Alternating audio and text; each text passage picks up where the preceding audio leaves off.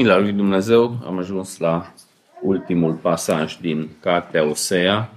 O să citesc din capitolul 14, de la versetul 1 până la versetul 9. Deci Osea, capitolul 14. Întoarce-te, Israele, la Domnul, Dumnezeul tău, căci ai căzut prin nelegiuirea ta. Luați cu voi cuvinte de pocăință și întoarceți-vă la Domnul. Spuneți-i, iartă toate nelegiuirile și primește-ne cu bunăvoință și îți vom aduce în loc de tauri lauda buzelor noastre. Asirianul nu ne va scăpa, nu vom mai călări pe cai și nu vrem să mai zicem lucrării mâinilor noastre, Dumnezeul nostru. Căci la tine găsește milă orfanul. Le voi vindeca apostazia și îl voi iubi fără plată, pentru că mânia mea s-a abătut de la ei. Voi fi ca roa pentru Israel, el va înflori ca crinul și va da rădăcini ca Libanul. Ramurile lui se vor întinde, mărăția lui va fi ca măslinul și miresmele lui ca ale Libanului. Cei ce locuiau sub umbra lui se va întoarce și vor fi reînviorați ca grâul și vor crește ca via și faima lor va fi ca vinului din Liban. Efraim va zice, ce mai am de a face cu idolii? L-am ascultat și am primit spre el și voi fi pentru el ca un chiparos verde. De la mine îți vei primi rodul. Cine este înțelept să ia seama de aceste lucruri? Cine este priceput să le înțeleagă? Căci căile lui Domnului sunt drepte și cel drept umblă pe ele, dar cel răzvărtit cade pe ele. Mai citesc cuvântul lui Dumnezeu din Faptele Apostolilor, capitolul 3, versetul 19. Deci, Faptele Apostolilor, capitolul 3, versetul 19. Pocăiți-vă, deci, întoarceți-vă la Dumnezeu, ca să vi se șteargă păcatele, ca să vină de la fața Domnului vremuri de înviorare. Deci, pocăiți-vă, deci, și întoarceți-vă la Dumnezeu, ca să vi se șteargă păcatele, și ca să vină de la fața Domnului vremuri de înviorare. Când ne uităm în statistici, acolo vedem că în țara noastră majoritatea cetățenilor sunt creștini. Chiar am vrut să vă dau date concrete că acum nu de mult a fost recensământul și vreau să fiu la zi și să vă spun date concrete, dar sincer timp exacte ci numai așa rezum ideea că în țara noastră, pe baza statisticilor, majoritatea cetățenilor se declară creștini. Bineînțeles, dacă punem lupa pe subiect și facem puțin zoom in, atunci vedem că neoprotestanții se consideră puțin mai creștini decât ceilalți și dacă vine vorba de ortodoxi și de catolici, atunci neoprotestanții spun că nu ei sunt adevărații creștini, ci noi suntem adevărații creștini. Dar când punem lupa și acolo, vedem că a doua, a treia generație deja au fost în stare și acolo să crească formalismul religios și dacă dăm puțin zoom in și mai tare și ne uităm din perspectiva citirii Scripturii, acolo lucrurile sunt mult mai triste, pentru că și între persoanele care se consideră creștini, născuți din nou, sunt foarte, foarte mulți care nu prea citesc Cuvântul lui Dumnezeu. Dar și cei care citesc Cuvântul lui Dumnezeu în când în când, găsim foarte puțini care citesc regulat Cuvântul lui Dumnezeu și citesc întreaga Scriptură. Și din cauza acestui analfabetism scriptural, oamenii, așa zis creștini din țara noastră, au foarte multe idei care nu corespund cu cuvântul lui Dumnezeu, dar ei, din cauza că nu studiază cuvântul, nici nu dau seama că ideile lor nu sunt în concordanță cu revelația lui Dumnezeu. Între altele, de exemplu, e foarte răspândită ideea asta că Dumnezeul Vechiului Testament diferă de Dumnezeul Noului Testament. Și foarte mulți oameni cred că Dumnezeul din Vechiul Testament era un Dumnezeu sever, strict, care judeca, taie, spânzură, numai mânie, judecată, condamnare și în Noul Testament cumva vine Isus și zice, mă, tată, dar lasă mai moale, că, uite, nimeni nu prea vine la noi, hai să luăm dintr-o altă direcție, că nu ne iese modelul ăsta tare și hai să încercăm altfel. Și atunci, în mintea unora, tatăl este într-un fel de contrast cu fiul, în mintea altora, tatăl din Vechiul Testament, nu știu, s-o mai îmbătrânit și o devenit așa mai înțelegător, dar ca și cum Dumnezeu s-ar fi schimbat. Numai că dacă citim mai atent Scriptura, vedem că Dumnezeu nu se schimbă. Scriptura spune că nici măcar umbră de schimbare nu este în caracterul lui, nu este niciun conflict între tată și fiu în privința cum să se raporteze la oameni, pentru că a fost o unitate perfectă în Trinitate și cât privește raportarea la oameni păcătoși. Și studiind cartea lui Osea, am văzut foarte multe scene care arătau în direcția asta că Dumnezeu nu numai în Noul Testament a devenit uh, milos, plin de dragoste și har, ci toată cartea lui Osea a fost înțesată de aceste trăsături ale lui Dumnezeu. Bineînțeles, trebuie să avem în vizor și vremea când s-a întâmplat aceste evenimente și fiind puțin înainte de exilul din Babilonia, sute de ani de depravare spirituală, bineînțeles că nu era o perioadă când harul și dragostea și mânia lui Dumnezeu se arătau, adică se arătau, dar oamenii nepocăiți nu beneficiau de acest lucru. Deci nu Dumnezeu era cel care s-a schimbat, ci oamenii, nevenind din acea direcție din care omul are parte de har și îndurare, vedeau mai mult latura mâniei și judecății.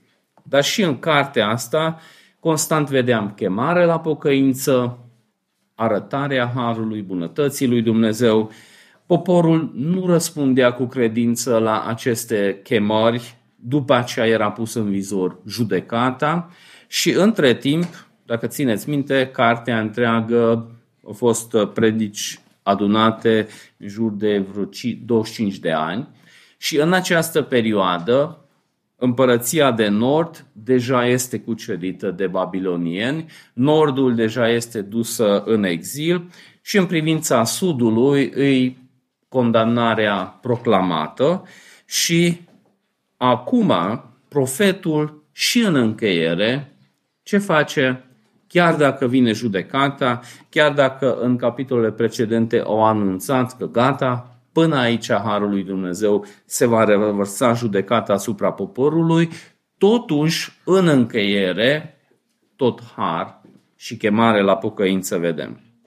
Bineînțeles, unii pot zice că nu, ai întârziat, s-a dus trenul. Deci ca și când fuge, fuge cineva cu bagaj, ajunge pe peron, dar trenul s-a dus.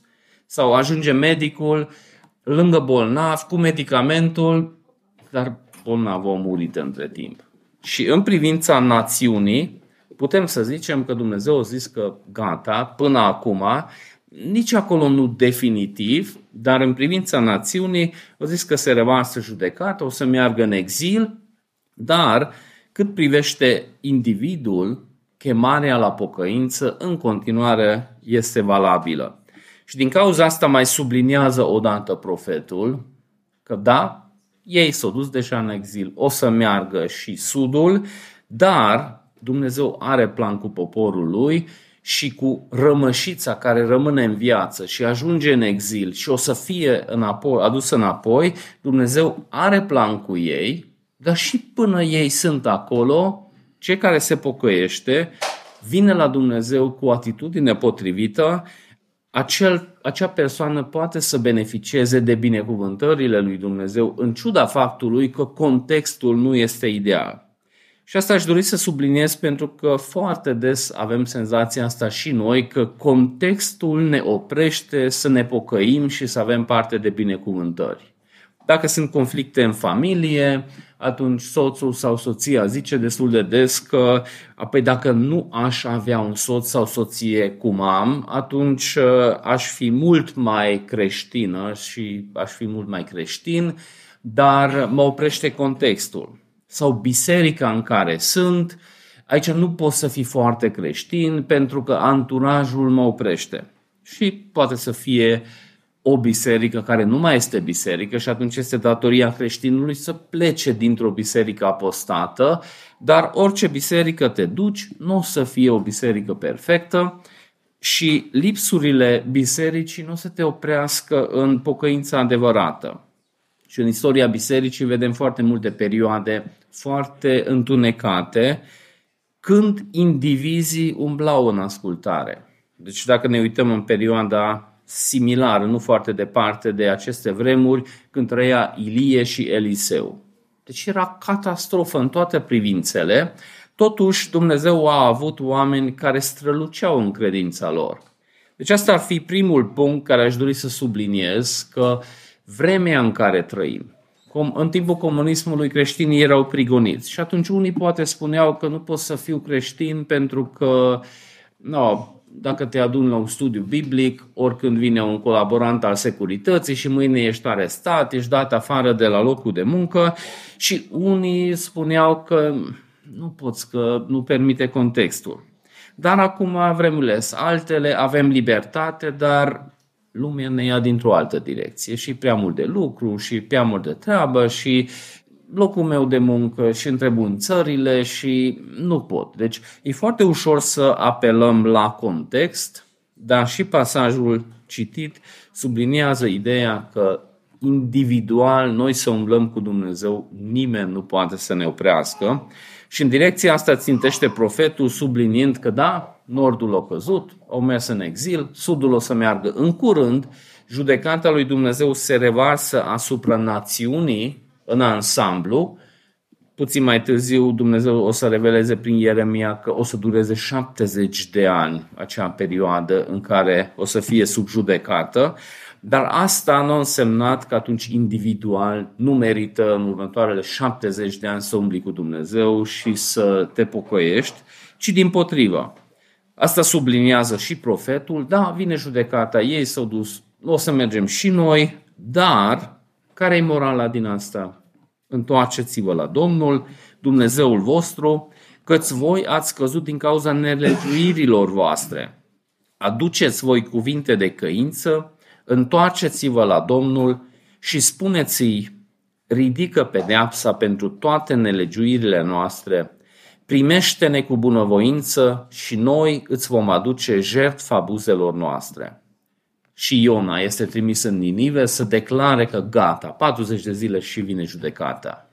Și ar fi venit judecata, dar oamenii s-au pocăit și când cineva se pocăiește, atunci vede latura miloasă, dragostea, harul și iertarea lui Dumnezeu.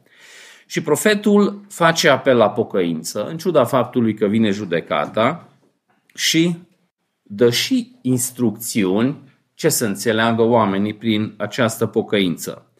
Spune, repetați după mine, ca și când înveți un copil cum să se roage. Și atunci copilul spune, eu nu știu cum să mă rog.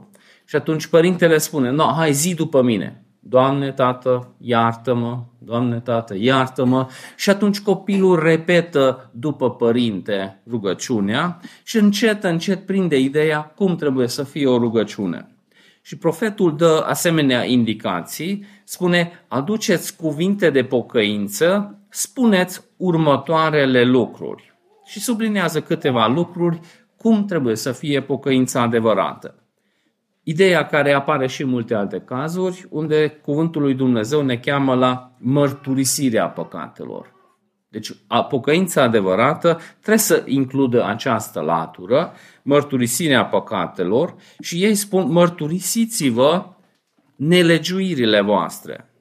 Pentru că căderea în păcat și nepocăința de obicei vine în mână în mână cu negarea păcatului, ascunderea păcatului. Deci deja în grădină vedem aceste reflexe, negarea, ascunderea și după ce totuși reflectorul se pune pe păcat, atunci să arătăm spre alții. El, toți îți devină, de la șarpe până la femeie, numai cel care a făcut un lucru nu asumă partea lui. Primul pas spre pocăință, omul pune lupa pe păcatul lui și vrea să vorbească despre acel păcat. De multe ori când oamenii sunt confruntați, atunci vor să vorbească despre alții, cum sunt alții, ce au făcut alții. Și acum toată lumea e așa de obsedat ce face Israel. Dar de ce face Israel? Ce s-a întâmplat înainte? Până și rușii vin și spun de drepturi internaționale, tu te vezi de treaba ta și stai acasă și dacă taci, ești mult mai înțelept. Deci e așa de obsedat omul de, da bine, bine, dar, dar uh, eu am ripostat, dar el m-a lovit și atunci să vorbim de partea cealaltă. Primul pas este să vezi păcatul. Și interesant că în 1 Ioan, când acest proces este descris, spune că tu de fapt nu pe alții înșeli, nu pe Dumnezeu înșeli când încerci să negi păcatul, ci pe tine însuși. 1 Ioan 1, 8, 10, dacă zicem că nu avem păcat, ne amăgim pe noi înșine și adevărul nu este în noi. Dacă ne mărturisim păcatele, El este credincios și dept ca să ne ierte păcatele și să ne curățească de orice nedreptate. Dacă zicem că nu am păcătuit, îl facem mincinos pe el și cuvântul lui nu este în noi.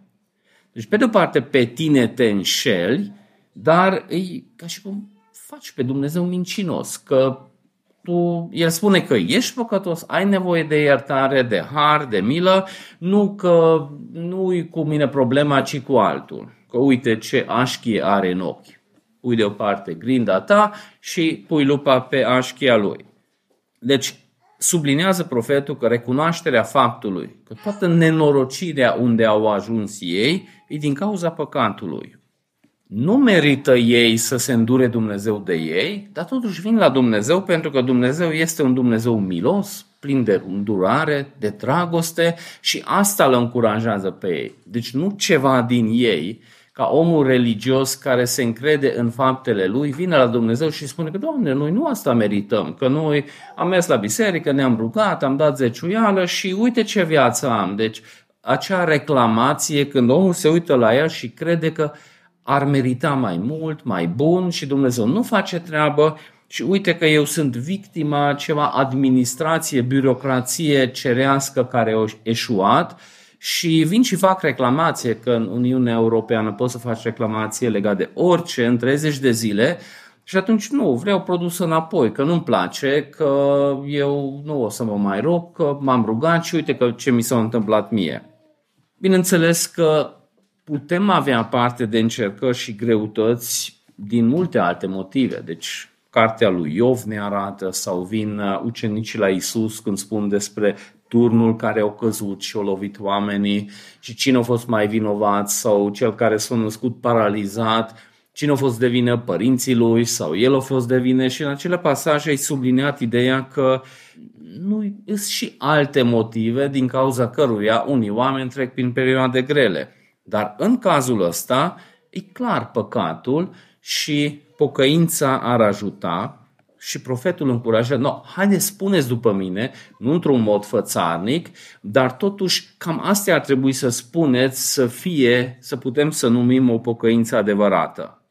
Nu pe baza ce este în voi puteți face reclamație, ci din harul lui Dumnezeu puteți să veniți, puneți lupa pe Dumnezeu, vedeți în caracterul lui acea dorință de a ierta păcătoși și apelând la acel ceva vii în fața lui Dumnezeu.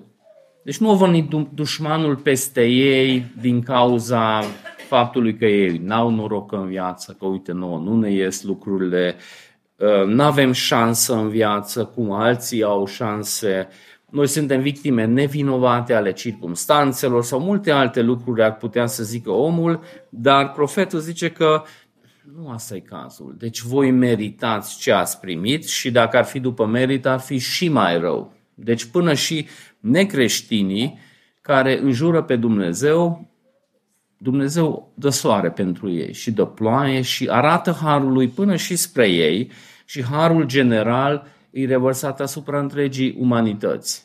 Deci dacă vine vorba de ce merităm, și cele mai mari suferințe nu sunt în funcție de meritul omului, pentru că suferința eternă o să fie în concordanță cu ce merită omul păcătos. Până acea perioadă, și necreștinii și Hitler au, a, a avut parte de bunătatea și harul general al lui Dumnezeu. Și profetul din cauza asta sublinează, ai căzut din cauza nelegiuirii tale. Să vă rugați așa, ridică pedeapsa pentru nelegiuirile noastre. Deci nu de aia să ridici pedeapsa că noi merităm ceva mai bun și tu nu faci bine lucrurile, ci ridică pentru că noi am mers într-o direcție unde nu trebuia. Păcatul ne-a promis niște soluții, dar rezultatul final e nenorocirea. Și nenorocirea asta e din cauza că păcatul ne-a înșelat și nu din cauza că Dumnezeu nu a făcut ceva bine. În Proverbe 13-15 citim că calea păcătoșilor e aspră. Deci e mai dureroasă. Sau alte pasaje spun că e plină cu pietre. Deci e dureros să umbli acolo. Și profetul subliniază că unde ați ajuns trebuie legat de ce ați semănat. Acum culegeți roadele acelei vieți dar asta nu trebuie să te împingă într-o depresie. Deci trebuie să fie tristețe, dar nu o tristețe fără speranță. De exemplu, când Iuda a realizat ce a făcut, a intrat în depresie, nu mai avea nicio speranță, nicio dorință de viață și s-a dus să o spânzura. Deci nu mai are rost, pentru că așa de gravă e ce a făcut. Și ce a făcut e foarte grav, dar și ce a făcut Petru e tot așa de grav, dar pe Petru vedem că revine și Pavel subliniază asta în 2 Corinteni 7, de la 9 până la 10, că tristețea în sine nu înseamnă pocăința adevărată. Trebuie să include acest element, dar tristețea asta trebuie să împingă omul la pocăință. Citim aici în Corinteni, mă bucur nu pentru că ați fost întristați, ci pentru că ați fost întristați spre pocăință. Căci ați fost întristați după voia lui Dumnezeu ca nimeni să nu sufere nicio pierdere din cauza noastră. Căci întristarea după voia lui Dumnezeu lucrează o pocăință care duce la mântuire, fără regret, dar întristarea lumii lucrează moarte. Deși lumea poate să se întristeze că o ruinat viața, uite unde am ajuns și după aceea n-are rost să mai trăiesc. Dar pocăința pe care profetul încurajează și cuvântul încurajează și în alte direcții, e acea pocăință care spune, da, merit pedeapsa, da, e groaznic ce am făcut, da, consecințele sunt foarte amare, dar totuși Dumnezeu este un Dumnezeu bun, îndurător și văzând caracterul lui, totuși mă încurajează să vină la el. În Ezechiel 33, cam aceeași perioadă, puțin mai târziu, acolo deja pedeapsa s-a revărsat și mai tare și totuși Dumnezeu ce subliniază? Viu sunt eu, zice Domnul, n-am nicio plăcere în moartea celui rău, ci cel rău să se întoarcă de la calea lui și să trăiască. Întoarceți-vă, întoarceți-vă de la căile voastre, căci pentru ce vreți să muriți casa lui Israel? Deci încurajat de asemenea promisiuni, Profetul spune că haideți să înapoi la Dumnezeu, în viața voastră este destul pentru care meritați pedeapsa și totuși Dumnezeu este un Dumnezeu milos și hai înapoi. Deci starea mizerabilă în care au ajuns din cauza păcatelor, nu pot ei acuza pe Dumnezeu că nu a făcut ceva bine Dumnezeu, nu șarpele, nu femeia, nu grădina îi de vină, ci eu sunt de vână. Și atunci sublinind asta prin mărturisirea păcatului, asumă responsabilitatea. Omul religios nepocăit pune totdeauna accentul pe alții. Doamne, îți mulțumesc că nu sunt ca cel care e lângă mine. Doamne, îți mulțumesc că nu am acele așchi în ochii mei. Am grindă. Deci cel care se preocupe, pocăiește este preocupat de păcatele lui și nu într-un mod general, că da, mai greșim și noi, se mai întâmplă să mai alunecăm puțin, deci nu într-un mod așa superficial să diminuăm gravitatea păcatului, ci într-un mod concret. Deci dacă citim Psalmul 51, care este un psalm al pocăinței, acolo vedem că David nu încearcă să mușamelizeze starea lui, arătând în toate direcțiile. Dar totuși femeia aia, dar nu e rușine să se scalde în văzul tuturor când are bărbat în luptă, dar nu e rușine. Și ai putea să pui lupa în multe alte locuri, dar nu-i cazul David. Deci ai în ograda ta cu ce să te ocupi și Pocăința adevărată asta arată la David. Îmi cunosc fără de legile, păcatul meu stă neîncetat înaintea mea. Împotriva ta, numai împotriva ta am păcătuit, am făcut tot ce este rău în ochii tăi, așa încât tu să fii drept când vorbești și să fii fără prată când judeci. Deci asta nu e ceva de genul că da, mai greșim și noi, de se mai întâmplă că alunecăm puțin, dar nu, asta e, nu suntem perfecți nici noi, dar totuși am făcut și lucruri bune și deci asta e o recunoaștere a păcatului, cum mâzgălit așa să, să generalizăm. Un om care chiar vede păcatul lui, acela pune accentul acolo, el ce a făcut și apelează la Harul lui Dumnezeu, spune, ridică pedeapsa pentru toate nelegiuirile noastre, primește-ne cu bunăvoință. Deci nu acea reclamație că eu merit ceva mai bun și tu nu-mi dai și las că eu mă duc la Domnul și îi spun că nu să mai citesc Biblia dacă nu îmi face nu știu ce. Deci acea rugăciune care apelează la caracterul lui Dumnezeu, la promisiunile lui Dumnezeu și nu la ceva ce este în om.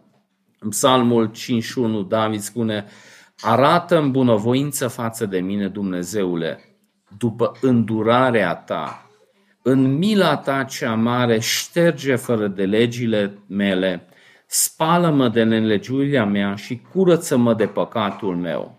Deci vedem numai faptul că îl deranjează consecințele, că acela încă nu-i pocăință când uh, consecințele așa de tare mă deranjează că nu vreau să scap de consecințe. Și David și în Osea vedem că dorința sinceră de a fi curățat, acea scârbă care chiar din cauza păcatelor, nu din cauza consecințelor, și realizează înspăimântat ideea că pot să mă scufund definitiv, pot să mă îndepărtez de Dumnezeu definitiv și acela o să fie iadul. Nu faptul că acum poate bolnav sau financiar duc mai greu, ci dacă mă îndepărtez de Dumnezeu definitiv, nu, acela o să fie cea mai mare problemă. Și David asta subliniază. Curățește-mă cu isop și voi fi curat. Spală-mă și voi fi mai alb decât zăpada. Fă-mă să aud veselie și bucurie, oasele pe care tu le-ai zdrobit se vor văseli. Ascundeți fața de păcatele mele, șterge toate nelegiuirile mele și zidește în mine o inimă curată, Dumnezeule. Pune un duh nou, statornic înăuntrul meu. Nu mă izgoni din prezența ta, nu lua de la mine Duhul tău cel sfânt. Dăm iarăși bucuria mântuirii tale sprijină-mă cu un duh de bunăvoință. Deci ideea asta că nu cumva să fiu îndepărtat definitiv de la Dumnezeu. Deci vreau înapoi la Domnul să umblu pe, cu El pe căile Lui. Deci asta nu este o rugăciune care țintește acolo, oi, Doamne, promit orice numai să mă vindec sau să revin financiar și după aia ui de tine. Asta nu e un plânset ca copilul care face ceva care deservește pedeapsa, vine părintele cu nuiaua și atunci copilul începe să urle așa de tare ca și cum i-ar fi amputat un picior și când părintele intimidat de acel urlet și pune deoparte nuiaua, atunci copilul bineînțeles să nu vadă părintele. Deci am văzut copii urlând de posibilă pedeapsă mai tare decât cum ar fi trebuit să urle de pedeapsă. Dar asta nu este un urlet din asta de hai să speriem pe Domnul, poate totuși se îndură de noi, ci chiar vrea să umble cu Dumnezeu pe căile Lui. Și nu e axat acolo că bine, bine, dar Doamne, atunci hai să negociem, că eu vin, dar atunci uh, să-mi scadă febra de la 39 la 37 sau nu acolo pune lupa. Mai târziu David spune, Dumnezeule, eliberează-mă de vina sângelui vărsat, Dumnezeul mântuirii mele. Limba mea va aclama cu bucurie dreptatea ta. Stăpâne, deschidem buzele și gura mea va vesti lauda ta. Dacă ți-ar fi plăcut jertfele, ți-aș fi adus ție. Dar ție nu-ți plac arderile de tot. Jertfa plăcută lui Dumnezeu este un duc zdrobit, Dumnezeule. Și tu nu disprețuiești inima frântă și mâhnită. În binevoința ta să fie în Sionului, construiește zidurile Ierusalimului și atunci te vei bucura de jertfele dreptății de arderile de tot, atunci o să aducem tauri pe altarul tău. Deci jertfele erau niște lucruri poruncite de Dumnezeu. Dar dacă jertfele erau să ascundă pocăința sau să fie un scurt circuit, că ok, eu fac, plătesc de ciuiala, vin la biserică, dar să ocolesc pocăința adevărată, atunci nu poți să înlocuiești. Zice David, dacă se restaurează relația, atunci și jertfele o să fie la locul lor potrivit, dar jertfele nu trebuie să fie ceva înlocuitoare. Pentru că jertfele în sine înseamnă că am păcătuit, e grav, am nevoie de iertare, vin pe calea pe care Dumnezeu o recomandat și evreii în perioada asta erau foarte religioși. Ei aduceau jertfe la toți zei din zona respectivă, între altele și lui Dumnezeu. Deci era în templu închinare, era pe munți închinare, era pentru bală închinare, era și pentru Așera, Aștarot, pentru toată lumea era, dar era fățărnicie și când în templu aduceau tauri. David probabil a mers la templu în acea perioadă de aproape un an, timp ce nu a fost pocăit, probabil aducea jertfe. Dar aici spune, când se restaurează lucrurile și aduce jertfa, atunci o să fie la locul potrivit jertfa, dar până jertfa este ceva cu care vreau să ascund nepocăința mea, atunci nu are niciun rost. Și dorința sinceră de după schimbare vedem și în angajamentul citit aici în Osea, mărturisirea pe de o parte că acele încercări nu au fost potrivite, și un angajament că de aici încolo nu o să meargă în direcția greșită. Asiria nu ne va salva. Nu o să mai călărim pe cai, nu o să mai zicem către lucrarea mâinilor noastre Dumnezeul nostru, pentru că la tine găsește îndurare orfanul. Nu vom mai numi Dumnezeul nostru lucrarea mâinilor noastre. Deci, Doamne, ce am făcut nu-i bine? iartă-ne, curăță-ne și ne angajăm că nu ne vom mai încrede în acele lucruri sau nu vom mai călări. Asta nu înseamnă că de aici încolo o să umblăm pe jos ca să ne pedepsim, ci că nu o să mai pună încrederea lor în cai, în căruțe, în arme, în alianțe politice, pentru că îți conștienți că de acolo s-au dereglat lucrurile. Deci trenul s-a dus foarte departe, dar macazul unde s-a deraiat, aici era. Eu a început să admire popoarele vecine. După aceea a început să copieze popoarele vecine. Dar asta nu vine așa că într-o zi decide creștinul că vreau să fiu lumesc. Foarte lumesc vreau. Nu. Scriptura nu prea citește, dar stă pe Facebook toată ziua. De trei ani. Și atunci încet, încet nici nu dai seama și poate nu pe Facebook sau TikTok sau Instagram sau diferite lucruri sau te uiți la televizor toată ziua, la telenovele. Fără să dai seama, valorile lumii așa de tare îți schimbă gândirea, tot mai mult nici nu dai seama și vrei să te îmbraci așa sau vrei să soluționezi lucrurile tale cum lumea soluționează și lumea încet încet intră acolo unde nu intră cuvântul. Și ei acum dau seama că noi am preluat de la popoarele învăcinate cam tot ce se poate. La punctul ăsta ei se închinau ca popoarele învecinate, se mulțeau ca popoarele învecinate, deci era toate închinările popoarele, morala popoarelor învecinate, dacă aveau nevoie de ceva soluție, foloseau aceleași soluții ca lumea. Deci nu era nicio diferență dintre ei și lumea din jurul lor. Când aveau probleme, încercau să soluționeze cum lumea soluționează. Și astăzi, deci avem multe probleme și unele se leagă de păcat și dacă dorim să soluționăm cum lumea soluționează, atunci ăla ocolește pocăința adevărată.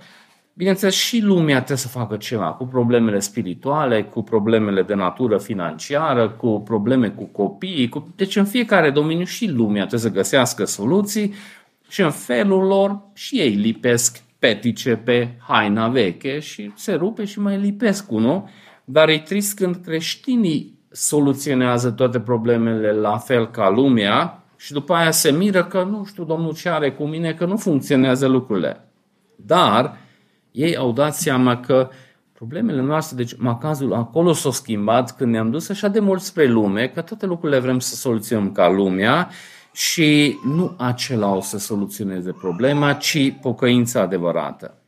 Am pus încrederea în cai, în unelte, în alianțe politice, în înțelepciune umană și nu în caracterul și căile lui Dumnezeu. No, asta ne-a dus nenorocire și dacă vrem să scăpăm de nenorocire, trebuie să revenim pe căile lui Dumnezeu. Dar nu numai din cauza că no, asta e, hai să nu mai fim așa bolnavi sau să nu avem acele neplăceri, ci realizarea ideii că umblând cu Domnul nimic nu este mai bun decât umblând cu Domnul pe căile Lui. În Psalmul 73 spune psalmistul în versetul 25, pe cine am în ceruri, n-am plăcere pe pământ în nimic decât în tine. Deci, acea idee, acea realizare că fără Dumnezeu nu o să reușească niciun domeniu al vieții. Mi-a venit o minte doamnă dintr-una din bisericile noastre care acum vreo 15-18 ani a devenit membru, era foarte zeloasă și s-a scufundat într-o relație sentimentală cu un bărbat necreștin, care era și căsătorit, era foarte messed up toată situația, dar tot mai mult se scufunda și cumva, da, știu că e păcat, dar totuși așa de tare țin la el și și s-a dus și mai departe și după aia s-a și mutat împreună, că nu, și vârsta, că vreau copil și nu, la 40 de ani trebuie să te grăbești și s-a scufundat și încă așa de bine țin minte ultima întâlnire cu ea, ne rugam împreună și a zis că da, aveți dreptate, cuvântul lui Dumnezeu spune, dar eu nu pot, nu vreau. Nu. Și ne-am rugat și ne-am despărțit în lacrimi după aia s-a dus în iadul iadurilor și a trăit niște experiențe, nu intru în detalii, dar după vreo 15 ani a venit înapoi în biserică și a spus, nu mai trebuie nimic decât Hristos. Nu îmi trebuie bărbat, nu îmi trebuie lume, nu îmi trebuie bani, nu, mai, nu mă mai interesează nimic. Hristos să am și asta e ideea și la David. Deci nu mai vreau altceva. O înțeles că de asta am nevoie și ce vedem, sublinind și aici la Osea, idolii care ne-au îndepărtat, nu mai vrem. Că chiar nu mai vrem acele lucruri, nu ne fac bine. Și asta, în cazul pocăinței, e bine să identificăm nu numai consecințele, dar cum am ajuns acolo, pe ce am meditat, unde s-a deraiat gândirea noastră de la varianta biblică, unde s-a deraiat practica noastră de la varianta biblică, care au fost lucrurile care ne-au încurajat. Poate vroiam o siguranță financiară mai bună, poate ne temeam de oameni, poate eram prea lene și lăsam ca trupul să decidă dacă facem sau nu lucrurile la care ne-a chemat Dumnezeu poate egoismul sau mândria sau încăpățânarea sau... Deci care a fost acel macaz care o deraiat lucrurile? Pentru că ei acum identifică nu numai unde au ajuns, dar și cum au ajuns acolo și spune că noi nu mai vrem aceste lucruri, că ăștia ne-au dus unde am ajuns. Și e încurajator să vedem și răspunsul lui Dumnezeu, care arată că nu a fost degeaba umilința, pentru că a doua parte a pasajului ne arată răspunsul lui Dumnezeu la această atitudine. Dumnezeu spune, atunci le voi vindeca necredincioșia, îl voi iubi fără limite, căci mânia mea s-a abătut de la ei. Deci e o pocăință adevărată și mânia lui Dumnezeu se ridică pentru că a fost purtată de Hristos. Deci o prelua Dumnezeu mânia și spune că nu să mai arăt latura asta, ci o să aibă parte de harul meu și dragostea mea într-un mod mai special. Nu e vorba de merit. Chiar asta sublinează pasajul că fără plată, sau unele traduceri spun fără limite, altele traduceri spun fără plată, fără merit, o să primească acest lucru. Și mânia s-a abătut de pe ei din cauza că Dumnezeu a ales să ierte păcătoși, preluând păcatele prin jertfa Fiului. Și începe restaurarea, pentru că nu numai, ok, nu vă mai pedepsesc punct, la revedere, ci pornește transformarea Justificarea totdeauna este urma de sfințire și dacă nu, a fost, nu pornește sfințire, atunci nu a fost nici justificare și pocăință adevărată. Spune că o să fiu ca roa pentru Israel. El va înflori ca floarea de crin. Își va înfrânge rădăcinile ca Libanul, ramurile se vor întinde, splendoarea lui va fi ca măslinul și aroma lui ca Libanul vor fi din nou locuitori la umbra lui și aceștia vor da viață grânelor. Ei vor înflori ca via, vor fi renumiți ca vinul din Liban. Deci este o carte poetică, deci majoritatea cărții Osea este poetic. Profetul folosește multe ilustrații, metafore din lumea agrară și planta care s-a ofilit, s-a uscat, e plin de boală, prin intervenția lui Dumnezeu, începe să revină. Deci vine roa, că în Israel se bucură nu numai de ploaie, se bucură și când îi rouă dimineața, că deja udă puțin lucrurile.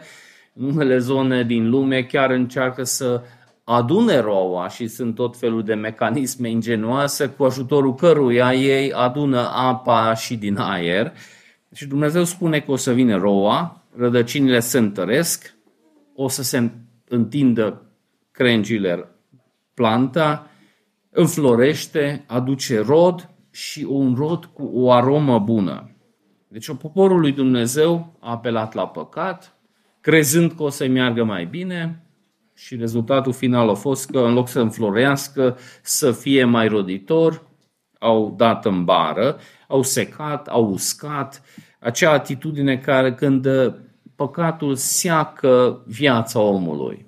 Și sunt convins că ați văzut și voi oameni care erau foarte talentați, poate financiar stăteau bine, poate au avut o slujbă bună și totuși din cauza unei păcat, maghiară chiar se zice de obicei, ar fi un tâmplar așa de bun, dar din păcate e alcoolist sau e un mecanic așa de bun, dar nu se ține de cuvânt. Deci, da, îi acolo ce e a lui, dar totuși dacă nu-i întregul, atunci păcatul îl seacă și mulți oameni ajung acolo că nici să mai trăiască nu mai vor. Și asta zice Dumnezeu că reînviorarea, arătând la plantă, care câteodată pare că a murit. Am câteva plante de lămâi și am și un smochin. Dar când plecăm în tabere sau și când suntem acasă, câteodată uit să-l ud și câteodată chiar pare uscat total, mai ales smochinul pierde frunzele, nimic nu mai are, nu mai e așa o creangă și totuși îl ud și îl țin la căldură și revine și, și chiar face fructe. Acum am cules și era un fruct făcut pe o plantă care nu ai fi dat nici 2 lei pe el acum câteva luni. Deci păcatul poate să sece oamenii și să stoarcă de dorința de a trăi și asta spune Dumnezeu că pot să redau și acea dorință de a trăi. 30 de ani de creștinism, pe de o parte am văzut vieți ratate foarte, foarte profund, în special în perioada când mergeam la azilul de homeless. Și erau acolo ingineri, erau acolo profesori, erau oameni foarte deștepți, foarte talentați, dar cumva au ajuns acolo. Dar am văzut din Harul lui Dumnezeu și vieți care de acolo luate așa de frumos au înflorit și au revenit și au fost restaurate. Și asta sublinează profetul că Dumnezeu când intervine, pocăința adevărată este urmată și de restaurare. Și spune că cel care a fost disprețul lumii în mâna lui Dumnezeu devine aroma Libanului.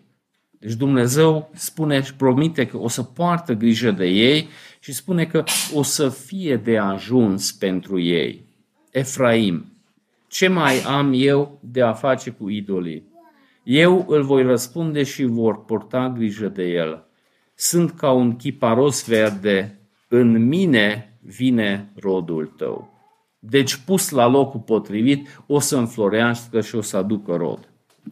Și ca încheiere, profetul ne provoacă pe noi să vedem dacă am rămas cu ceva după citirea acestei cărți, că am dedicat 20 de duminici acestei cărți și cumva un fel de test de încheiere a capitolului și în manuale găsim din asta de recapitulare, să vedem câteva întrebări dacă ai rămas ceva. Deci asta subliniază profetul în ultimul verset. Cine este înțelept? Acela va înțelege aceste lucruri. Cine-i priceput? Acela va cunoaște. Căci căile Domnului sunt drepte, cei drepți umblă pe ele, însă răzvărtiții se împiedică pe ele. Deci interesant, aceeași cuvânt îi pus în fața oamenilor și pentru unul benefic și pentru altul îi împiedicare. Pavel folosește ideea asta de aromă și spune că pentru unii mesajul Evangheliei este aromă spre viață, pentru alții este aromă spre moarte. Pentru unii îi mântuire, pentru alții îi motiv de poticnire. Deci dacă putem trăi într-un mod înțelept cu aceste lucruri. Și înțelepciunea în Scriptură nu înseamnă că tu aduni anumite cunoștințe, ci înseamnă că poți să trăiești într-un mod benefic cu ele. Psalmul 110 spune în versetul 10, Frica de Domnul este începutul înțelepciunii și toți cei care îndeplinesc vor avea o bună înțelegere și lauda Domnului rămâne pentru totdeauna. În Proverbe 90 spune că frica de Domnul este începutul înțelepciunii, dar asta este urmat și de revenirea pe căile lui. În Iov e subliniat latura asta 28-28, frica de Domnul, asta este înțelepciunea și îndepărtarea de păcat este priceperea. Deci profetul ne întreabă, bine, am ajuns la capăt, subtragem linia, no, cu ce înțelepciune am rămas? Și înțelepciune în Scriptură îi acel ceva despre care și Isus vorbește în pilda Matei 7, când cineva zidește pe cuvântul lui Dumnezeu și când vine furtuna, după aceea nu se dărâmă clădirea lui. Deci începutul înțelepciunii, frica lui Dumnezeu, dar frica lui Dumnezeu o să rezulte în depărtarea de păcat și revenirea pe căile lui Dumnezeu. Din cauza asta am citit și la început și citesc și în încheiere fapte 9, fapte 3, 19, 20. Pocăiți-vă deci, întoarceți-vă ca să vi se șteargă păcatele și să vină timpul de înviorare la fața Domnului și să trimite pe acela care a fost rânduit dinainte pentru voi, pe Isus Hristos. Amin. Doamne, nu venim în fața Ta crezând că noi merităm ceva bunătate, ci venim în fața Ta, pe de o parte, recunoscând păcatele noastre, faptul că nu merităm bunătatea Ta și totuși Tu ne-ai înconjurat cu harul Tău Îți mulțumim că Tu arăți harul Tău general față de lumea asta și față de oamenii care merită judecata. Doamne, când vedem o mică parte din ororile ce se întâmplă acum în Israel sau ce se întâmplă în Ucraina, atunci noi nu înțelegem cum poți să mai rapți Tu când vedem imaginile copiilor morți, femeilor sfâșiate, vedem câtă ură și câtă distrugere poate să producă păcatul și totuși tu ramți pentru că și în Ucraina, și în Rusia, și în Israel, și în Gaza, dacă răsare soarele, dacă cade ploaia, dacă oamenii au parte încă de bucurie în viață, e din mila ta și nu din cauza că ei ar merita acest lucru. Dar, Doamne, faptul că noi trăim în pace și am avut libertatea să ne adunăm, nici asta nu este din cauza că noi am fi mai buni și am merita ceva mai mult decât alții au parte. Doamne, numai din mila Ta, pentru care dorim să Te lăudăm și dorim să strigăm la Tine ca să Te înduri de noi, să înmoi inima noastră, pentru că și dragostea Ta și bunătatea Ta într-o inimă păcătoasă poate să producă o nepăsare și un dezinteres când cuvântul tău spune că răbdarea ta ar trebui să cheme pe toată lumea la pocăință și totuși răbdarea ta în inima multora, în mintea multora, produc niște concluzii greșite, spunând că uite câți ani au trecut și nu au venit Domnul și probabil nici nu o să vină. Doamne, te rog, îndură-te de noi, vezi fiecare dintre noi cu ce se luptă, unde avem macazurile dereglate, ajută-ne să vedem păcatul, să ne deranjeze păcatul, îndură-te de noi să nu arătăm spre toată lumea, ci să ne concentrăm în primul rând pe bârna noastră. Dă-ne o tristețe sinceră legat de păcat, dar nu o tristețe care ne împinge în disperare, ci o întristare care duce la pocăință adevărată. Doamne, numai Tu poți să lucrezi această transformare în inimile noastre, pentru că trupul nostru nu Te vrea, trupul nostru se luptă împotriva Duhului. Te rugăm, toate cele să ne transformi, să putem să ne delectăm în Tine, să fim reînviorați în Tine. Îți mulțumim că deja aici pe pământ putem gusta din bunătatea Ta într-un mod încât să fim și transformați pe chipul și asemănarea Ta, și o să vină timpul când ne eliberezi din acest trup de moarte și o să ne dai un trup de slavă care cu toată ființa o să se închine ție. Îți mulțumim, Tată Ceresc, că ne-ai promis acel anturaj perfect, unde o să petrecem eternitatea, unde și anturajul o să ne încurajeze în direcția bună, unde și trupul nostru de slavă o să facă acest lucru dar îți mulțumim că deja și aici pe pământ putem gusta din asta. Îți mulțumim promisiunile că cel care ai pornit această bună lucrare o să duci la bun sfârșit. Ne rugăm, Tată Ceresc, ca să întărești frații noștri în Rusia, în Belorusia, în Ucraina, în Israel, în Gaza, pentru că sunt și creștini evrei, sunt și creștini arabi, care suferă în acel context, la fel ca și oamenii care nu te cunosc și au produs aceste evenimente. Te rog, Doamne, dă-le o mângâiere profundă încât să poată să se liniștească în Tine, ca speranța lor eternă să radieze așa încât și alții din zona, jurul lor, să îmbrățișeze Evanghelia Ta. Doamne, îți mulțumim că Tu poți să folosești și aceste orori ca să atragi oameni la Tine, ca prin asta să evite judecata eternă. Îți mulțumim că am putut să venim în fața ta.